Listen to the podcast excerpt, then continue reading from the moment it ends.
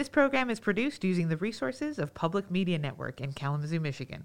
Learn more at publicmedianet.org.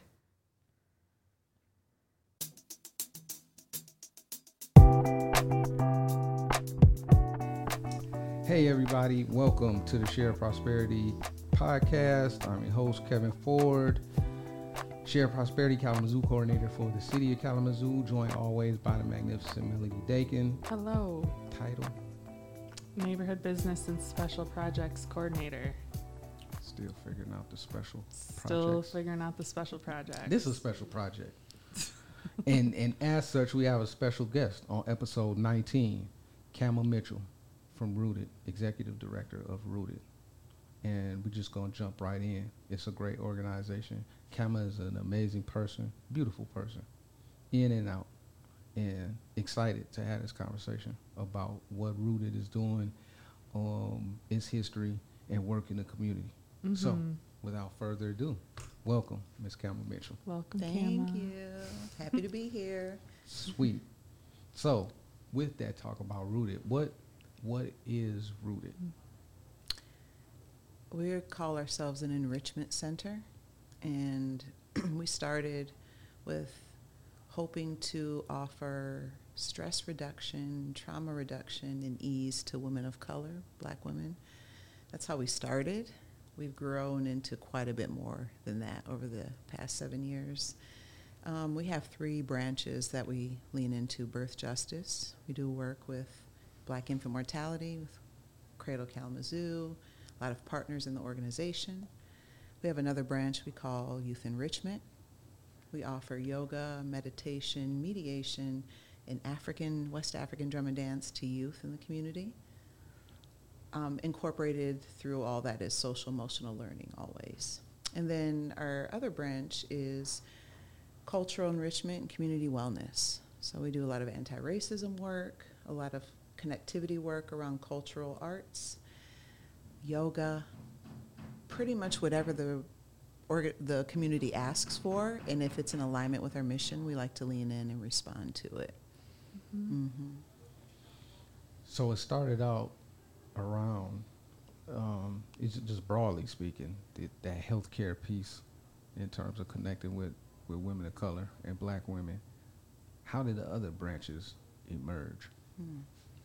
Me and my um, sister cousin Heather Mitchell wrote a tiny little grant um, through the foundation with a fiduciary, and we just wanted to offer drum and dance and yoga to women of color, because when we study and train, we would most often be the only women of color in the room, and so we was like, let's just offer this, call it Rootead Queens, and it was so popular that we were approached by the CEO eight years ago of United Way, and he thought it would be really advantageous to continue the work. And so he suggested we get our 501c3 and keep going. At the same time, I was getting into birth work. I was a midwife assistant to a local home birth midwife. And as part of mentoring and advising me, she suggested, even as a white woman, that it would be great for us to encompass that work along with the drum and dance work and the yoga work because she said in African indigenous practices, you don't com- compartmentalize and separate everything like we do in this culture. So why not just remind women that if they're in tune with their bodies and they know how to move their pelvises and they are empowered, then they might have a better birth experience. So I was convinced by my advisory board when we were starting this org that it would all go together. So that's kind of how it happened. And right around that same time, Grace Lubwama came into the community and was starting um, the refocus on infant, black infant mortality. And so it all just kind of organically came together. Sweet, Mm-hmm. sweet. Do we know? It might be helpful to talk about the infant mortality here in Kalamazoo County because maybe some of our listeners may not know about the rates that we have here that Mhm. are really high. Um, So for the past 30 years, they've been about black babies die three to four more times than the white babies in the community For 30 years? for about 30 years. And it's fluctuated a bit in Uh-huh. those 30 years, Yeah. but it's never gotten down to Less than that. let, well, it was two to three more Yeah. times, so a little bit less than that, But not but never, consistently. no, and never to the baseline of white babies. Yeah. And that those stats even feed into highly educated um, and wealthy black women. It's the same stat. Yeah. And so the consensus is after a lot of talking in meetings and studies is that the root of it is, you know, social detriments to health mm-hmm. um, that ripple into when a woman has a baby. So if a woman is in a high level paying position, has a great job, great medical insurance, but deals with day to day stress in her job and day to day stress of being a black woman in white supremacist culture, she still will have more chance of having a low birth weight or complications. Um, so black woman mortality is just as high in the nation as black infant mortality is in our community. Mm. So that makes me think a little bit about the back to sleep campaign. Like I think that I remember that being addressed like you're not putting your back, you know, black babies Mhm. aren't mamas aren't putting their Mhm. you know, their babies to sleep on their back. What does that really have an effect on anything? Was that just kind of like a thought, like maybe this could work? It sounds like from what you're talking about, these are social detriments, has nothing to do with back to sleep. But it would just be interesting if you have any more perspective on it, because I just remember there being a lot of thoughts. Mhm. Yeah. So I think that's what it boils down to perspective, right? Mhm. um, when you look at actual data, FIMR, fetal infant mortality review data, it does show that if we focus on um, safe sleep, we might reduce the numbers. Like the data tells us that a little bit, but the data is so specific that it's hard to see the all-encompassing social detriments of health. And so my personal, not as the, not as a, um, just as a human who does birth work, um, who deals with uh, women from the time they conceive to the time they have their baby, they always move what's best for their family. And that's what we support as doulas and birth workers at Rootead. We don't do what's best on paper from data. We do what's best for the advocating for that individual family. Um, that's the more humane approach. And so if a client tells us that they're co-sleeping with their baby, we give them all of the information we have so they do it safely. Mhm. If a client tells us that they want to put their baby in, in a bassinet or crib and practice safe sleep, we give them all the data we have. So as doulas, birth workers at Rootead, we advocate for what the family autonomy is. We don't advocate based on any science, research, or data. We go by what the family needs. And if we find in a postpartum visit, a visit after baby's here, that there's some something going on with the, the parent or something in the household that we see that might be a detriment, we will just address it at the time. Mhm. We don't ever assume, we don't ever recommend without fully knowing. And we build take a lot of time to build trust before we even give any of that feedback. So from our perspective as an organization, we believe co-sleeping and breastfeeding reduces SIDS more than putting a baby away on their back alone, but you have to do it safely. Mhm. And so that's what we advocate for. But again, that's only if the parent has no idea what to do. That's the direction we would we would push them. But there's so many factors that have to happen to co-sleep safely. But if you look at global data, it says that co-sleeping produces the healthiest infant. Mhm. Hmm. Interesting. How do Mhm. how do partnerships work? I'm just thinking like we've got Bronson, who's mostly midwives, uh, and then uh, the other healthcare resources in town. How how does Rootead fit into that? Have you um, talked about partnership? What would that partnership have you run into challenges with bigger institutions like that? I'm just thinking of the back to sleep and the breastfeeding. Like Yeah, I feel like when you move inside of an institution that is so high level and so, I'm just going to say it, fear based, there's a lot of red tape, there's a lot of roadblocks, there's a lot of negotiating that has to happen. Um, that's why we kind of stay in our lane as advocates and doulas, and we don't mess around too much with medical. because when you start moving into medical, you have so much more red tape, you have so much more bureaucracy that has to happen. So we launched uh, Easy Access Perinatal Clinic. We have an accreditation through um, Jenny Joseph's Common Sense Childbirth, and we are working hard to find a solid partnership with Bronson so that our clients can come to us for all their prenatal care, all their resources, and when they go to have their baby, they can go to Bronson and have the baby. Then they come back to us for postpartum care and thereafter. So currently on, on our roster, we have a certified professional midwife that travels down from Lansing every Monday to be at the clinic and see, see clients. And we have a midwife in training and three nurses that we work in tandem with under our culture. And we work hard to have great relationships with um, both hospitals. But because of the level of bureaucracy and red tape and fear, it's been really tricky. Mhm. It's been really tricky.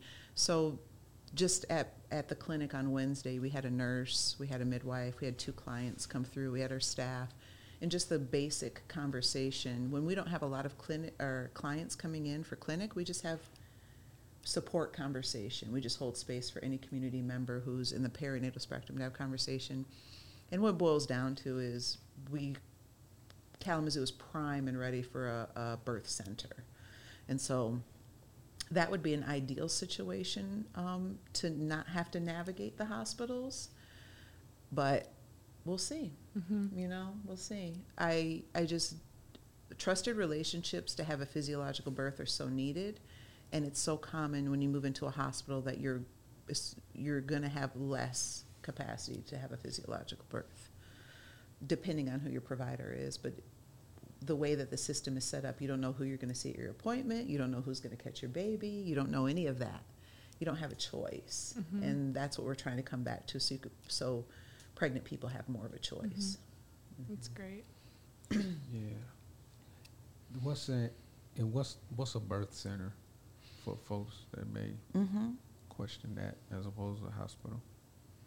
A birth center would be able to host uh, clients that have little to no um, indications where they would need extra support. So there's a sweet spot for um, gestational or for age of a woman.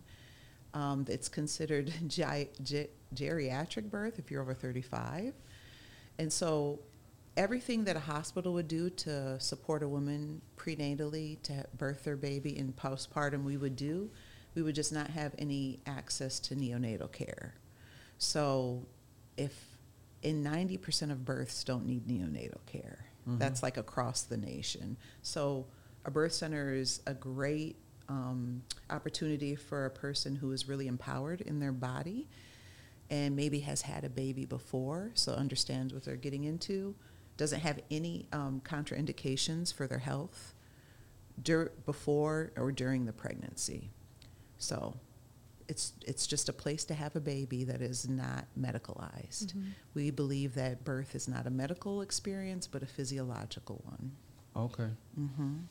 And yeah, what's what's the difference between the medical piece and the physiological? I'm assuming it's Control. okay. There you go. right? I Okay. mean, that's the bottom line, and it, Mhm. you can look at it from so many different angles. But the bottom line for a hospital is finances. And Mhm. if something happens in a hospital and they get sued, it could destroy the whole Yeah. setup. And so, because of that, when you go into a hospital, there's all these preliminary things to pr- to protect them Yeah. and that is like fear based mentality. So they're moving from a place of this all could happen, so let's try all this to prevent it, Mm-hmm. instead of moving from a place of 90% births are easy and physiologically fine. Let's move from that space and be prepared for what could happen. Mm-hmm. And I think it's just been par for the course for so many years that people don't even realize that that they're moving in a fear based mentality when it comes to physiological birth. Okay. Mm-hmm. Like if you're not starting to dilate within a certain period of time, these are Yeah. the tools that they Yeah. use to keep it moving. And if it doesn't happen in that period of time, there's They just want to control the outcome. Like you would with a surgery, or if you know you have cancer, you know what the next steps are. But Mhm. physiological birth isn't like that. Mm-hmm. It's just the baby comes when it's ready and, and the body responds when it's ready. There's no controlling it. And I think when um, there's so much um, interventions, you start to lean into wanting to control the outcome. Mm. But if you just leave it alone, the outcome 90% of the time is great. Okay. Okay. And then you said you all do prenatal and postnatal, but not Mhm. birth. Correct. Is it a reason for that? Um, just red tape, bureaucracy, insurance, all the things. Okay. So maybe we'll move in that direction eventually, but for right now, we're just trying to create a good relationship with Bronson Mhm. um, so we can ha- say, okay, our clients at 38 weeks, we're going to transfer care to you until the baby comes, and then you transfer care back after baby.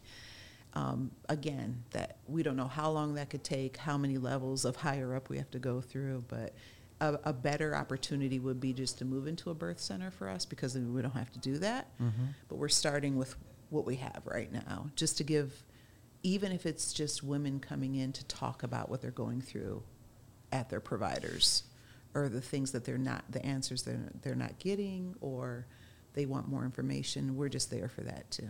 Mhm. hmm So a birthing center would be like, I want more. I want more. I don't want to have my baby at home, but I don't want to have him at a hospital. Like something in between. where- Correct. That you could have a little bit of support along Yeah. the way. And then also, we would be, a birth center would be able to bill insurance. It's a little bit trickier to have a home birth based on insurance. Okay. A birth center could possibly bill through Medicaid. Oh, Un- okay. unlike a, a home birth midwife, it's too much for them to try to navigate that Mm-hmm. piece. So it would broaden the options for a lot of people too. That's So good. currently, um, that work isn't connected to the um, the insurance side. From what you just described, like a midwife couldn't, not a midwife, um, somebody helping with the birth. It depends on the insurance. It always depends on the insurance. So we've had clients who've used our services who have like a FHA fund, and then that they can reimburse themselves from the use of a doula or a home birth midwife. A flexible health account Yes. for listeners. Yeah, Okay. thank you. and so um, there's options. I think it just depends on your carrier. Okay. Yeah. And and I would assume I'm assuming here, but correct me if I'm wrong. The the the socioeconomic circumstance. Mhm. You had mentioned social determinants of health, Mhm. which is uh, I'll include that in the show notes because that's an important element of of of this conversation Mhm. and what the show is about, talking about folks who do work and engage in work um, to help folks get out of poverty. So I mean, the the birthing justice and you know medical, again, could broadly be put in like the healthcare area. Absolutely. But again, the social determinants of health just take that as one one component. Um, and for those that don't know, uh, this is my understanding of social determinants of health. But like when you go into a hospital, I want to say about twenty percent of the circumstance is like a health a condition. The other eighty, those is that social determinants of health. Mhm. So I mean, you you compound, you know, a, a low income mother of color, right, from a specific neighborhood. Like all of that plays into the health condition. Mhm. And so that's my understanding of social determinants of health. Um, I'll be sure to put that in the, in the show notes because it's a very interesting concept when you consider like health care in Mhm. general Mhm. and like the the the expectation that uh, something's wrong with you uh, and you go to hospital and you'll be all right. Mhm. But it's, it's, it's almost kind of like we, we separate the hospital from like capitalism and you know some of the things that Kama mentioned, like you know they they having you sign these things to make sure you know they covered, Mhm. which is I, and I'm this. Let me be clear, I'm not knocking hospitals or staff. You know, I'm sure they they care for the the folks and want to serve them to the highest capacity. But again, it's systems. We've said that from episode one. It's systems and it's nested within other things, and so Mhm. it's it's spaghetti. You can't Mhm. take the sauce out. You know, after it's after it's cooked. You know, After it's in there. yeah, you can't you can't separate the noodles from the sauce. So Yeah. is is very interesting. Just your work and then like the nesting of other systems Mhm. and the the clarity that is like, well, this you know this is what we do. We can't control like Mhm. you know what neighborhood you live in, but understand.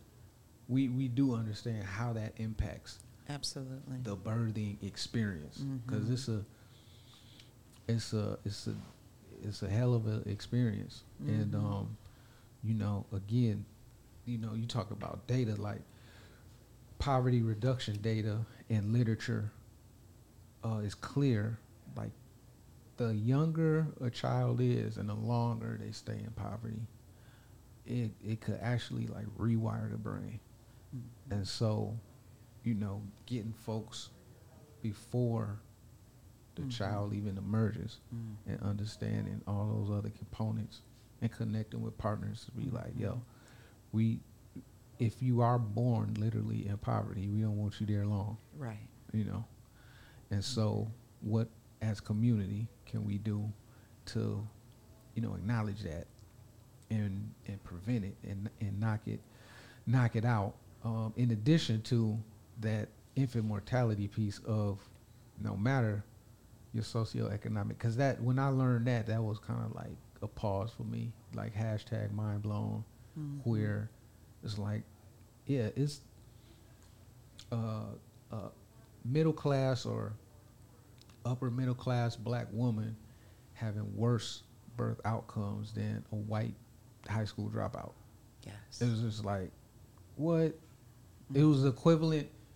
I had to pause. It was the equivalent of when I found out, in terms of like criminal justice work, a black, a black man without a criminal record could have uh, worse job outcomes than a white man with a criminal record. Mhm. Right? It's just like, uh, Mhm. uh, this is one of those things that just make you pause. Like, yeah, it's a lot of work. It's absolutely The bottom line is systemic racism for all of it, whether it's school to prison pipeline or criminal record or um, birth Health- justice. Yeah, health disparities. Everything. Yeah. Yeah. that's that's the bottom line. Mm. Mhm. Or the root, or the initial cause, whatever you want to call it. hmm Could you tell us more about? You see, you had mentioned meditation earlier. This may be a Mhm. sharp detour too, but you had mentioned meditation earlier. Is that I- throughout all the branches or connected to one branch in particular? I mean, everybody should do it. I use I use it with my birth clients. Mm-hmm. Um, I use it with the youth. We try to we try to offer and instill it to everybody we come across. Um, I think that you know meditation kind of gets a, like a bad rap. Like I can't do it or I don't know how. There's a whole lot of that, but from my philosophy, meditation is just like the um, another way of being in control of your own self or knowing your own self. And so, something like um, washing the dishes can be a meditation, walking your dog, rocking your baby, humming. I think when I think about meditation, it's like such a, a cousin to mindfulness. Mm-hmm. So if you're mindful of what you're doing and why you're doing it and how you're doing, that can lead you into a better relationship to meditation. Mm-hmm. And I think people think of like you need to sit on a, on the ground and cross your legs and you know that's not that's a good way to do it, but it's not the only way. And so Mhm. It's just understanding your mind and um, the neurophysiobiology of it, and then being in control of it or trying to be in control of it. I mean, we're not ever going to be fully in control, but just understanding yourself is like the number one jump to getting into a meditation practice. Mhm. And then that's the other thing, it has to be a practice. It's not a checkbox. I went to a meditation workshop, I'm a meditator, it has to be a practice. Yeah, Yeah. yeah. So that's ongoing Yeah. for for listeners. Mhm. They'll understand that it's practice, and uh, I guess you improve. It's not like a destination, No. but it's like Healing isn't a destination. uh, Life isn't a destination. We're Yeah. just we're just here trying to do the best we can and then fall off. Yeah. yeah. Mhm. I try like my my piece of meditation with that I do is I try like if I'm in a room, what do I smell? Use all my Mhm. senses. Like Mhm. what do I? s- A lot of times we sit down, we don't have any. Like Mhm. I do it too. I don't know what's around me or my awareness. Like what do I smell? Mhm. What am I like? I got my legs crossed right now. I can feel my leg touching the other leg. I can feel my hand touching my pants. What do my pants feel like right now? Mhm. um, the paint, this painting in the room, the lights, like little things that you don't usually, you're not usually conscious of, and it kind of brings you back to present moment. I'm okay. Mhm. We're here. Mhm. Yeah. We're here doing the podcast. now, is that meditation or mindfulness? What's the difference? Well, I don't know. Language of oppression. you know? yeah. You know, f- I guess for me, like when you let's talk about like the yoga phenomenon that's happening. Mm-hmm. You find that more people do yoga to feel better in their body, Mhm. but the the the asanas, the postures on the mat, the movements were created so you can have better control of your mind. Like that's the preliminary to meditation. Mm-hmm. And so it's often forgotten in our culture because people, a lot of people tend to generalize and look at yoga as a physical activity, which it is, Yeah. But it's it's to get you to the next level. It's not just like, oh, I'm going to work out and stretch and go home. It's so you can deal with the physicality and make your body serene and balanced and feel good so you can get to the mind. It's like that's the first step. Mm-hmm. Um, and so you have to be mindful to do the postures to get to the next level of mindfulness to do the mind. So both hand. Yeah. Hmm I mean, but language of oppression really, because if you pay attention to just how your feet land on the ground as you walk with intention, Mhm. what you smell, um, how the air feels on your skin, what you hear, you're in a meditation process Yeah. because you're just being really, really mindful of all the things Yeah. or you're being mindful of the things and then you're slowly dropping them away and getting really into the body. So, It sounds like a a focus, mhm. a focus, and in in a focus in like the the present, yes. like you right here. So like, I mean, we all, we all have pasts, and Mhm. you know, it may be future, but like humans, humans can conceive of of all three, like uh, time time pieces, like the Mhm. past, present, and future. Mhm. And what I'm hearing is like this, like an extreme, like you in the present, and Mhm. extremely focused on the present, and like yeah, not really. It makes me think of like sports to some degree. absolutely. like I think that's you- why they're so popular Yeah, because you like- could be in the moment. Yeah, yeah. and it reminds me. I play um, I play online chess a lot, Mhm. and it's it's like, it, yeah. If if I'm in a game, it's like literally, I I can't remember anything else. I'm Mhm. just like, yo, I'm here. I gotta, I gotta think about this move or whatever. Mhm. And it's yeah, to think of that as meditation, it kind of yeah Mhm. busts the myth of the whole like yeah, the room gotta have sage and Right. you gotta be Yeah. sitting on a soft pillow. Yeah. But- Just the idea of the moment. Yeah. Because there's a school of thought from the Buddhism philosophy that if you're worried about, if you're thinking about the past, you're creating anxiety. Oh, And I if you're thinking about the future, you're creating worry.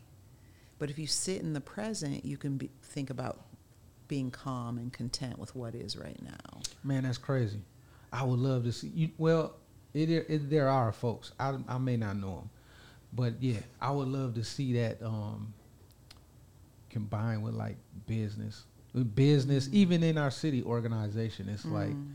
we just sat in a space where one of our colleagues said, "Well, you got to think like 18 months out, mm-hmm. right? Remember that? It's like you gotta you gotta have have it all thought through 18 months out." And I'm like, "Man, I'm not." And I like the plan. Mm-hmm. I like the idea of project management, and but I'm knowing that is not, nothing is linear like that, and it's not a matter of if, but when a wrinkle occurs. Mm-hmm.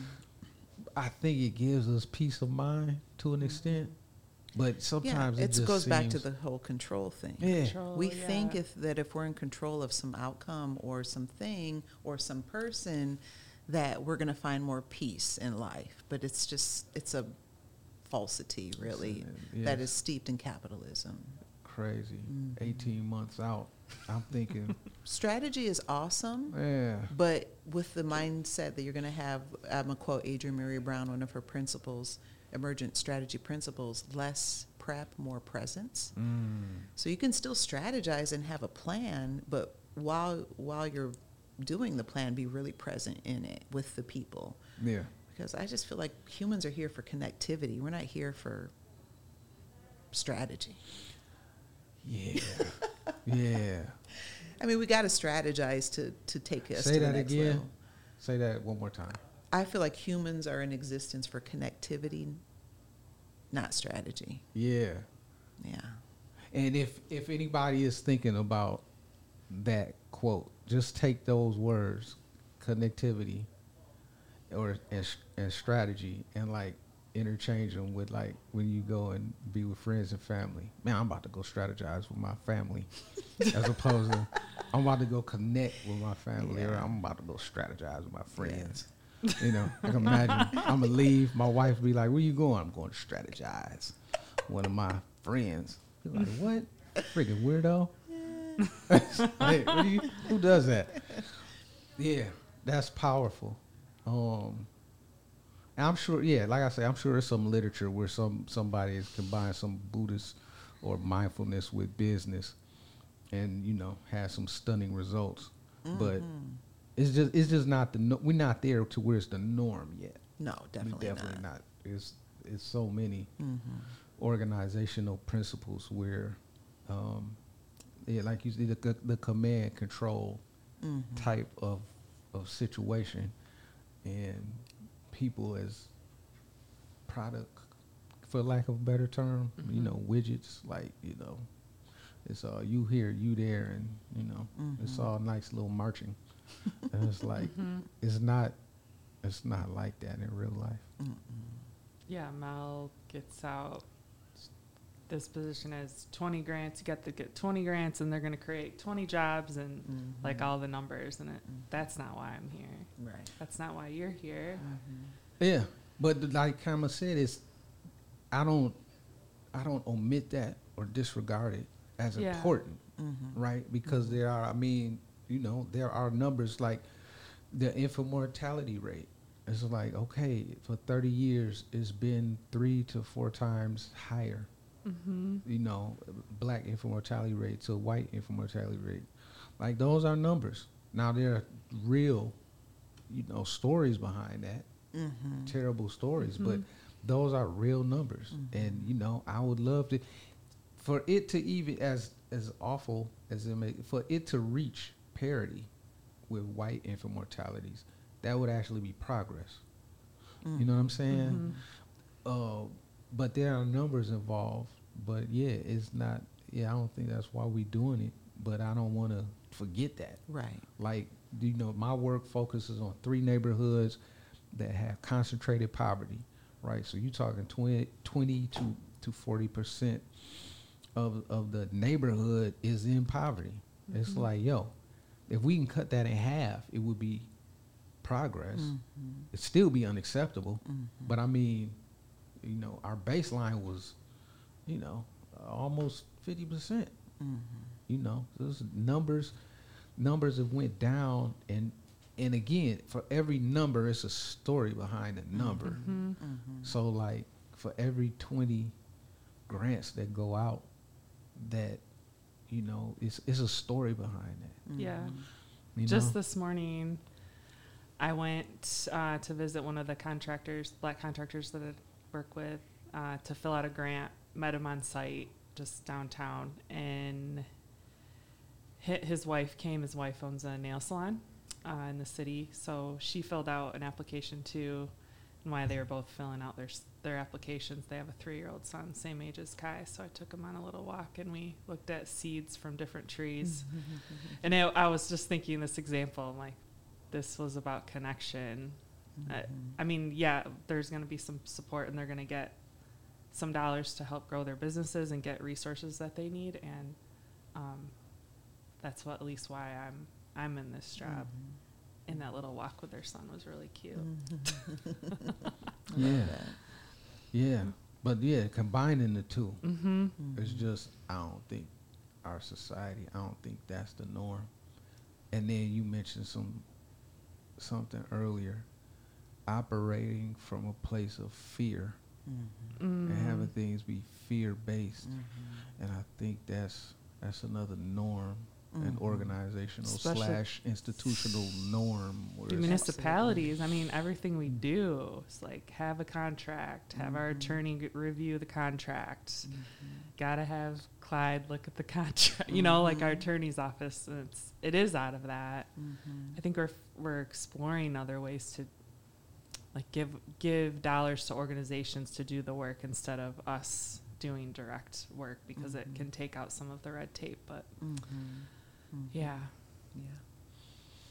Yeah, so that's that's that's an exciting part of, of the conversations we like to have. That's making connections, because I know people think may think healthcare or it's some people haven't heard of like birthing justice, so they won't have any concept. But again, it's just it's connected. It's so it's so many connections to people's lives, and again, every number you know, for every Mhm. stat is a story behind that. And it's Mhm. you know, it's real people we dealing with.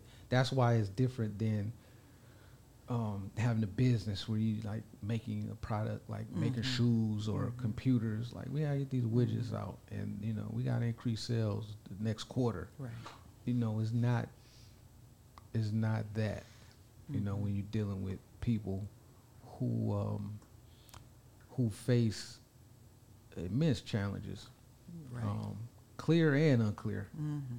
You know, so it's that's that's why we like having these conversations with people from different from different aspects of our community and the work.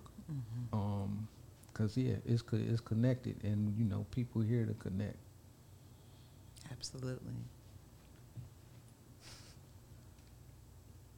I did have a question, Mhm. another question Mhm. about the um. Oh, we had mentioned birthing justice or birth justice, and that's and that's part of the work. Expand a little bit about that for folks that may not know what that is, what that entails. Birth justice. Yeah. Um, I mean, literally, what it just says. Like, there's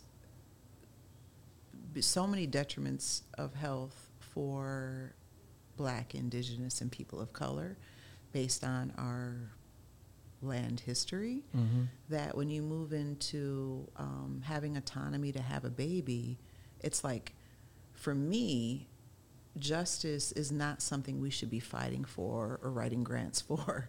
Justice should be yours the minute you come out of the womb. You should just have autonomy and justice for all, whatever you want to do. Yeah. And so when I think about birth justice, that's what it is for me. I would like for our clients before the baby comes, earthside, to feel empowered, justified in what they want to do for their family, and able to advocate for themselves. Um, as birth workers, we don't advocate for our clients. We give them the tools and knowledge to ad- advocate for themselves. So that's justice the education, the empowerment, the worthiness of being just a human in, in our community. Th- that's what I would say is birth, birth justice means to me. And is is rooted connected to like other um is this like a national thing and rooted connected to other practitioners uh, across the country? So we collaborate and learn from a lot of other organizations. So Common Sense Childbirth out of Winter Garden, Florida, where Mhm. Jennie Joseph is, is our strongest collaboration. Um, she was just named as one of Time Magazine's Women of the Year with her birth justice, info, uh, and more, um, her birth work, and so that that connection feels like a really good one for us, and that's where we got our clinic accreditation through Mm-hmm. and who I would love to study under someday to be a midwife. But um, then we partner and learn from and collaborate with uh, other organizations around the country. Um, Jennie Joseph has her organization has also accredited Birth Detroit, Mm-hmm. so we meet with them often and just hear about what's going on on the other side of the state around birth justice. There's a organization out of New York called um, Sister Song that we like to learn from and do work with. Um, Mama Toto Village out of Louisiana. There's quite a bit doing work in specific cities around the country that we like to uh, learn from. But collaboration is hard because we try. The basis of the the accreditation for the clinic is to respond and create the clinic specifically for our community. Right. And so collaboration and learning is great, but it's really determined by our community how we move. Mm-hmm. Okay. And then what's the difference for folks that don't know between a doula and a midwife? Thank you. I always forget at these things eight years in. Um, that we should explain it. A doula um, works for the client. So they are hired by the client and they are, I like to say, I'm an empty vessel Mhm. and you put in what you want from me. And then to be clear, the client is a pregnant woman, right? Pregnant person, we like Oh, to say these sorry. days. That's all right. Okay. Yeah. Um, the client is the pregnant person and their family. Mhm. It- we include the whole family. We also like to make it very intergenerational. So if you if you live with your your auntie, bring her, bring the children. Like we want a, a family uh, aspect to happen. Mm-hmm. So we do a meet and greet as a doula, and we like what it, what is it you think you need to have your baby in the best way possible in the hospital? Yeah. Because the main thing is the minute you move into the hospital, we talked about those interventions, we talked about not having control, Yeah. and it's been common practice um, in our culture to give a lot of our power away to healthcare providers. Mm-hmm. So we are like that buffer. If the OBGYN or midwife comes in and says, you need this test or this is the issue, we're the person that can break down the medicalese a little bit better and give you the baseline of what they're talking about and the, the information from a different perspective and the options. We never make a choice for our client. We never tell the provider what to do for our client. We are just like they are holding space for the client. That's a doula. Mhm. So scope of practice is very narrow around how can I support you best? What do you want from me? Yeah. And do you have all the information you need to make an informed decision? Mm-hmm. A midwife um, does everything medical. We do nothing medical. Okay. We're informational, spiritual, family. Like I've been to births where I'm like mom's in the bathtub with partner and I'm walking the dog or I'm feeding the two year old.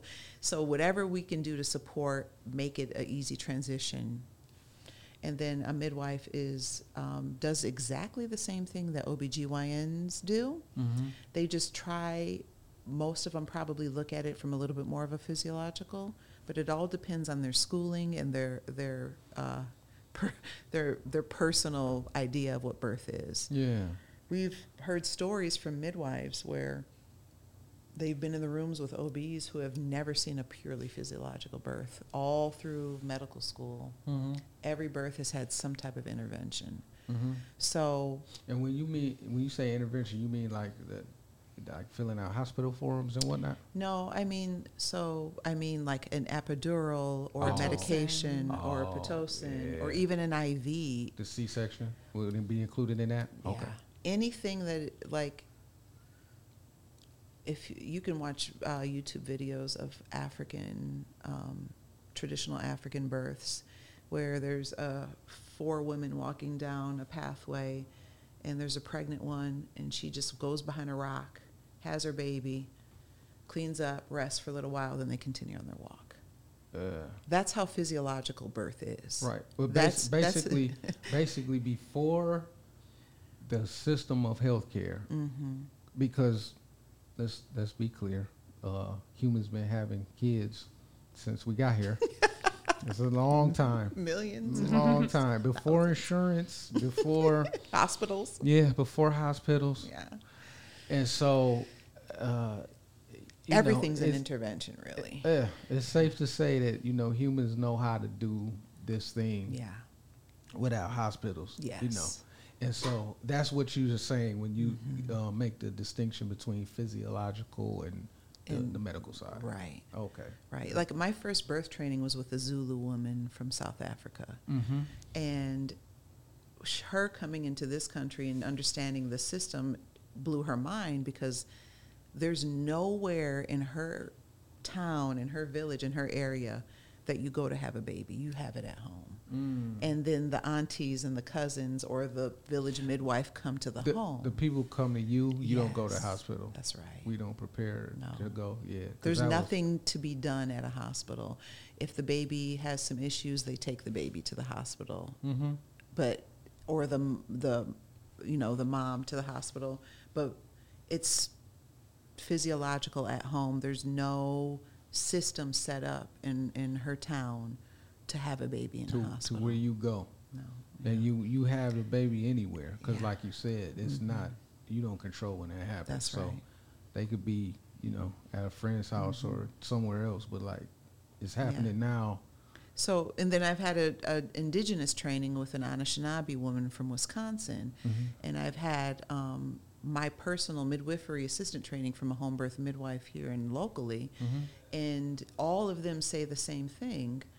Before the healthcare system in the 1930s and 40s, every settler, colon, colon, colonizer, colonizer Mm-hmm. were their babies were being catched by black women or indigenous women Mhm. from this land or that were brought over.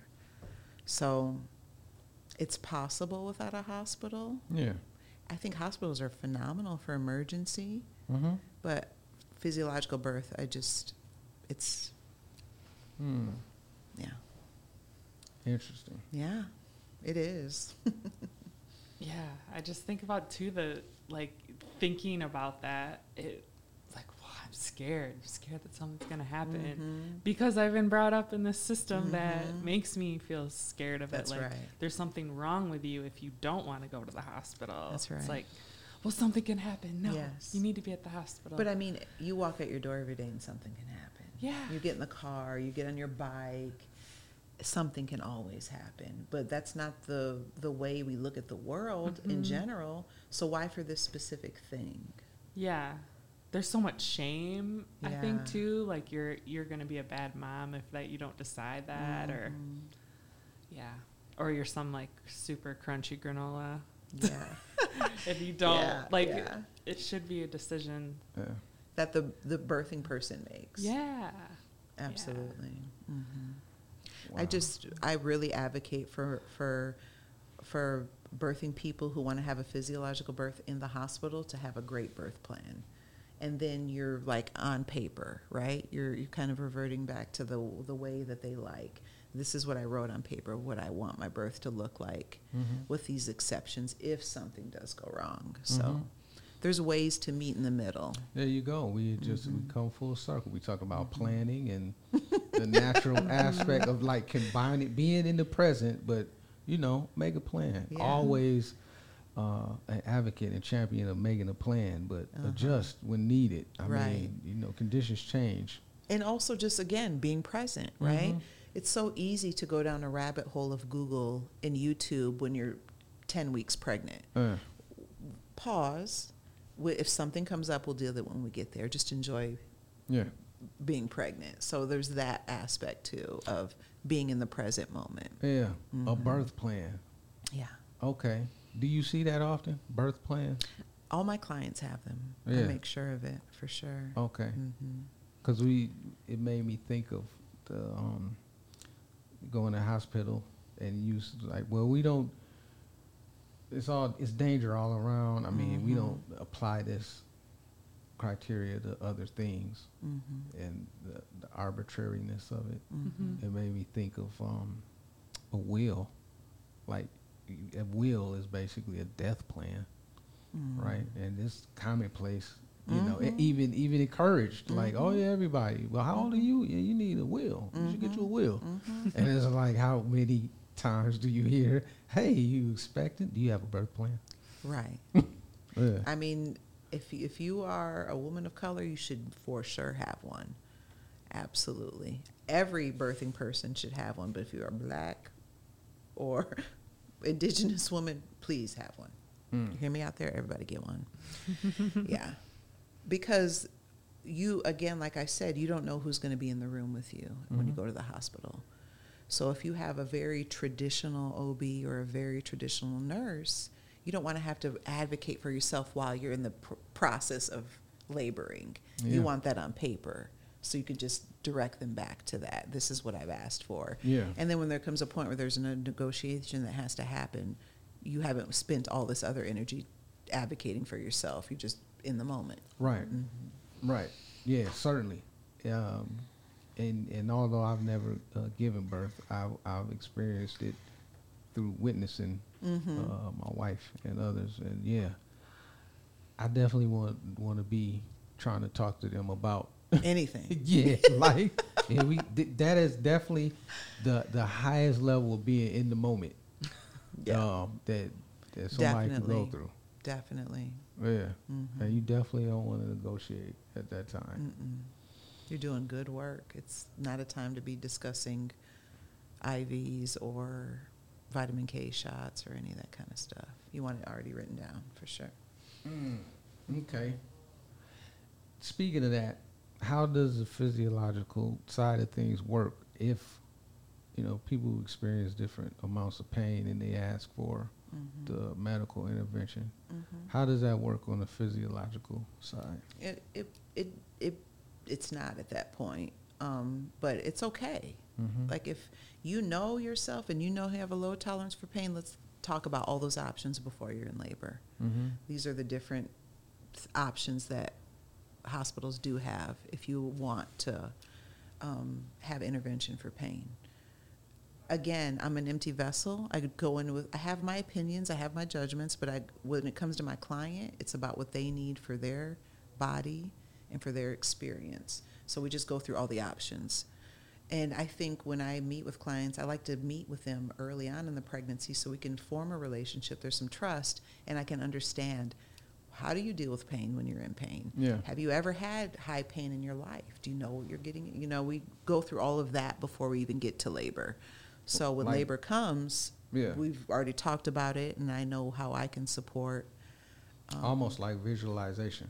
Athletes all of do it. that all the time. all of that. Yeah. Mhm. I, I used to carry a big old bag to with all kinds of stuff and tools to births, Mm-hmm. and now it's a small backpack, and I use my voice and my hands the most to support um, pain Mm-hmm. for my clients. And words and breath are magic Yeah. when they're in that primal, one pointed focused. It's just encouragement, encouragement, and also distraction. Yeah.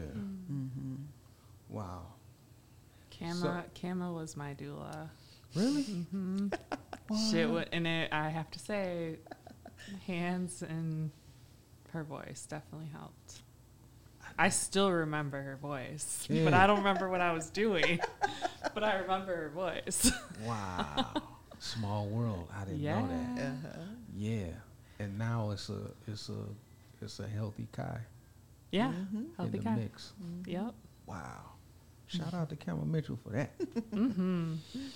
Sweet. Sweet. Yeah, I don't, I don't. Part of com- client confidentiality is me. You would never hear me say who, you know, Yeah. the client tells not me Okay. because we respect all of that too in our scope of practice. Good deal. Mm-hmm. No doubt. Mm-hmm. Oh, another branch. Please tell us about this other branch of Rootead. So birth justice. Mhm. We got into that Mhm. uh, in depth. The community healing and Mhm. wellness branch. Mm-hmm. hmm Mm-hmm. Interested in that. Mm-hmm. Um, so I think it encompasses anything that uh, we can do to support healing, and healing looks different to every individual. So and it's community. Yeah, Because that's part of the Yeah. branch. It's Yeah. community healing and wellness. yeah, And with all this, oof, all Yeah. this craziness that's been Right, happening in our country, is is is so germane right now. Mhm. This idea of community healing and Mhm, wellness. So mhm. yeah. yeah. When I think of community care, Mm-hmm. I think of you have your broad community, like the whole city of Kalamazoo Township, and then you have your own personal committee, whether that's your family or your close family and friends. Um, so it depends on what perspective you're using. But if I'm thinking of like the whole Kalamazoo, from my perspective and my hope, like uh, the outcome for Rootead is to work ourselves out of a job.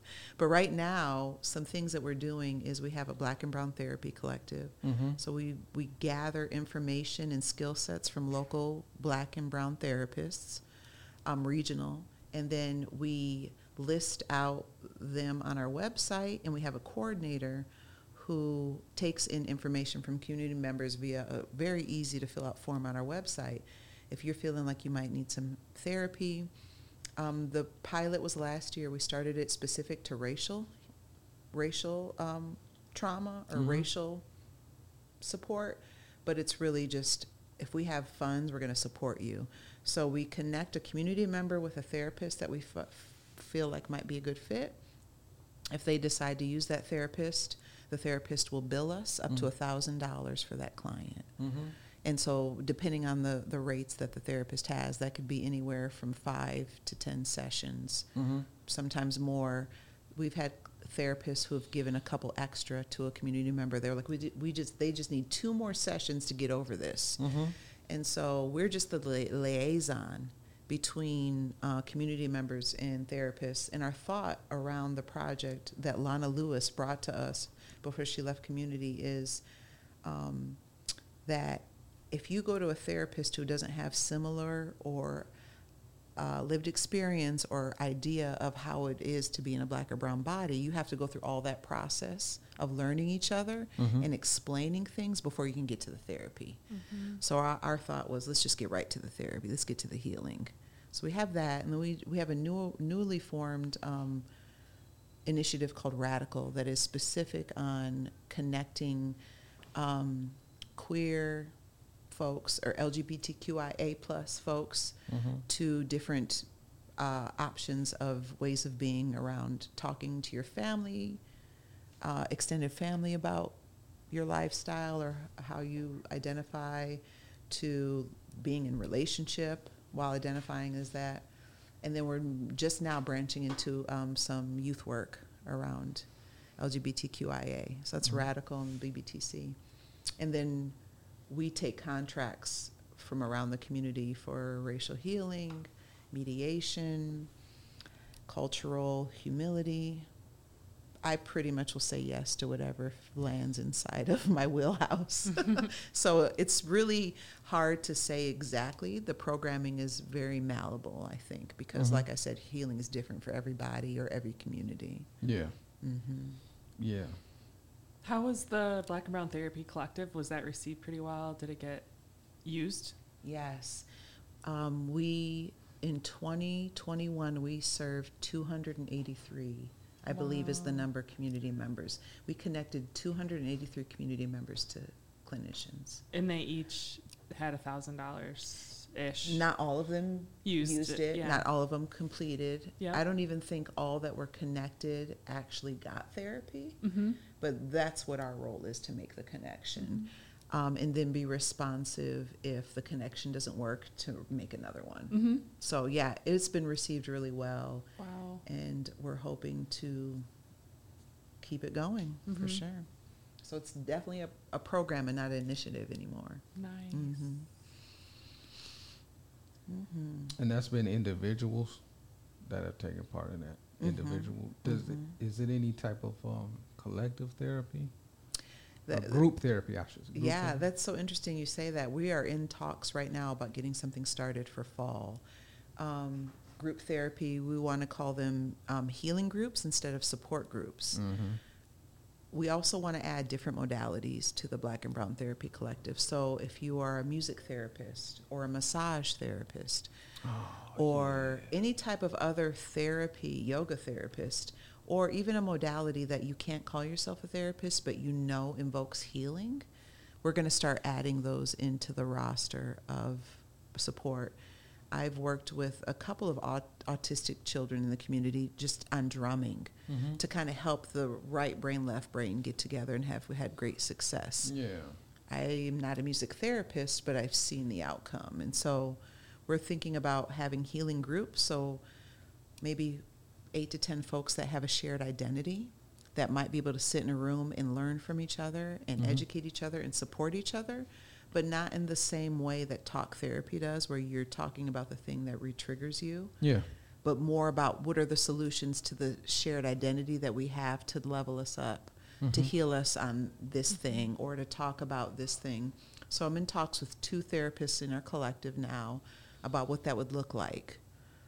Mhm. Yeah. Yeah. It's coming. Okay. Mhm. Great. And currently, it's not a situation. It's not a like bill insurance type of situation, but it's a- Totally up to the therapist. We have a Uh-huh. pot of money yeah. that uh, we've got from um, the Kalamazoo Community Foundation. And so we just assign $1,000 to a client, and that's Mhm. up to the therapist how they want to bill us or the insurance. We work really closely. If a, if a client comes and says, I don't know if I can get therapy with my insurance, or I don't think I can, or I don't know how to do this, we will help support them navigate that piece too Mm-hmm. um, and in tandem with the clinician that they want to use. If they're working with a clinician and maybe that clinician doesn't take that insurance anymore, we work hard to find a new clinician that will, that they like, or navigate what that looks like for uh, how much more we can pay to support to continue. Mm-hmm. So it's really a person by person uh, case. Yeah. We don't have like a, bu- there's no bottom line. We want to be hum- humane with how we offer the service. Right. With Mhm. between medical and this um, the therapy, it sounds like y'all learning a lot about insurance and how that works. yeah, we're moving in, in for the even the clinic that we're we're um, we launched in March. We're moving into what that looks like, how that how to navigate that. With, we do have an agreement with Bronson, how that would navigate Mm-hmm. with insurance. Like we're learning Yeah. for Yeah. sure. Yeah. Yeah. Yeah. Because that's a whole nother. yeah. Uh, that's a whole nother can of worms in, in Mhm. industry dealing with Mhm. insurance. Mhm. Luckily, one of our staff um, is going into medical undergrad and has had quite a bit of experience with billing and medical insurance. And she's our coordinator for the clinic and also our black and brown therapy coordinator. So her Oh. knowledge has been beneficial as we grow too. Mm-hmm. Mhm. Um, well, thank you for that. I know again all the stuff that's been happening just uh, nationally and even locally um, that that's been addressed on some previous episodes. The, the community healing, um, and I mean community like Big C, not just black and brown people, but I mean we all here together. Like, yeah, what's the, what's what's that look like, and how how to best go about that. Um, so yeah, that hearing more about that work. Thank you for sharing. That's been interesting. What's the next stage evolution for Rootead and its work um, in those three branches, in your opinion? Um, I think right now is sometimes it feels like we never have enough capacity. and I, a lot of my mentors in um, learning over the past five years is you're always going to feel that way in nonprofit because there's the issues are always going to be there. So, but I think for us, um, expanding, we're expanding into a suite next door to have a brand new studio which we hope to share with more community. Um, the studio we're working out of now is pretty small and not very accessible. So we're really excited to open up this new studio and do more inside of it post COVID also. Um, it's it was a strong grieving process for us to go through COVID. I did not start this organization to sit behind a computer. I want to be with the people. Yeah. So it was really tricky. So we're coming out of that, and it feels really good to be able to be with the people again. Um, so that's on our future. Just really, I think honing in on the programs that are really have great receptivity from the community, and how to build those more, and then looking at um, new programs that the community is asking for. But I really, our focus is um, definitely on healing. But again, that what that looks like depends on the person. So Mm-hmm. we would love to expand into an actual community center in the future. That's like our five, three to five year plan to have a bigger center and um, incorporate some cooperative youth entrepreneurial learning and open a child care center and expand our clinic into a birth center. Yeah. Mm-hmm. So five years. Give us five years. Yeah. Yeah. Three to five years. Yeah. And that trajectory has shifted a bit because of COVID and stuff, but it's all good. Right. We're just going to keep doing what we do. Right. hmm Remaining in the present That's to right. reach five years and And I like to say, let it organically unfold. Yeah. hmm Yeah. And it will, no doubt. hmm Um, to be clear, uh, the uh, organicness of it it is going to be some work orchestrated too. hmm Absolutely. Yeah. Still got to get an audit. Yeah. Still got to make the budget. I tell people that it's like they be leaning too much towards organic. I'm like, look, me and my wife met organically. Being married ten plus years, that's orchestrated. That's- That's, that's hard work. work. Yeah. so don't forget to do the work. That's right. don't forget to do Your own work. personal and yeah, yeah, collective. 'Cause collective. it shows up. That's it, right. It shows up when you when you're trying to work with others, and so Yeah. um, key takeaways for me, like plan, you know, for the future, but not too much. Be mindful. be mindful. Like know that. Well, I think it's Socrates' quote: "Know thyself." I learned it a long time ago. It's Mhm. it's kind of like stuck with me. It's so Mhm. simple, Mhm. but like difficult in, as you say, practice. It's practice That's like right. every day, day in, day out. And yeah, sometimes you you reach great heights, sometimes it's great lows. But I Mhm. mean, you you wake up, you know, you got another chance to get at it. So like, I like, I like that idea, and, and you mentioning that it's a practice, and um, individually and for our community. Mhm. So I want to thank you for for Thank showing you. up and Mhm. sharing. We always got some uh, interesting closeout questions, but um, a, a six word vision for our community, um, our model, uh, a community without racism, and, racism and poverty. You want me to give you a six word vision? Your six word vision Oh, for our community. Okay. Be like water, change will come. What? Adapt. That's sweet. Yeah, Ride the wave. that's, That's a good right. one. Mhm. If you try to stop, you'll sink and fall over. Mhm. Yeah. Mhm. Well, I'm, I'm digging the water references. Mm-hmm. Even as, especially if somebody can't swim, I like the water references. Um, what But are, you can float. I can, I can. Talk about mindfulness. Yeah, Mhm. that's so natural. We could all float, but we get in there like, uh, I'm gonna wait. Mm-hmm. um, what are you currently reading? Um, Resmaa Menakem's Quaking of America. Okay, Mm-hmm. okay. What is that about? Just go get the book. Okay. Well, the, the, the name of the book is Quaking of America. Yeah, I think so. I'm very bad about that kind of stuff. It just came out. Okay. Um, Okay. yeah. Uh, what did you have for dinner last night? Um, cheese and crackers. And cherries. Okay. Yeah. Okay. It is cherry season. It right? is. I ate way too many though. That's but that's what I do when they come out because it's such a short. Yeah. hmm Mhm. You gotta stack up. I go in. That's a good pairing, though. Mhm. That's a good pairing. I was too tired to cook, so that's Ah. what I had. That's a good pairing. Mhm. Um, cake or pie? Donuts. That's a first for our yeah. show. That's a first for our show. And you know what? Why that's why that first is so beautiful because it, to the individual, it's so it's classic Kama. You got some choices. She like, yo, it's a third way. It's got to be a third way. That's right. Nah, I'm doing- I'm going this way. Mm-hmm. There you go. There you go. What's on your nightstand? Where'd you get that from? Questions? Yeah. Mel came up with Yeah. most of these Mhm. questions. Our nightstand? Yeah. Um, I have a little uh, wood Indonesian wood box that Mhm. has like perimenopause, progesterone pills, Tums, and uh, sleep aids in it, and a Mhm. chapstick. A, always a glass of water. I like to drink water as soon as I wake up, and uh, a little bowl with Palo Santo and a lighter, and my lamp. Yeah. Mm. There you go. I don't have a whole lot in my bedroom. I like it to be real, Yeah. yeah, Mhm. Okay. serene.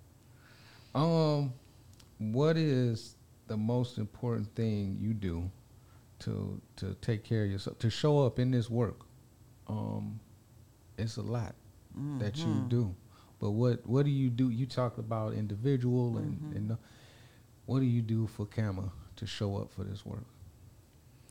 Um, self reflect, hydrate, internal and external, taking baths, drinking a lot of water, uh, intentional showers, and um, watch my breath.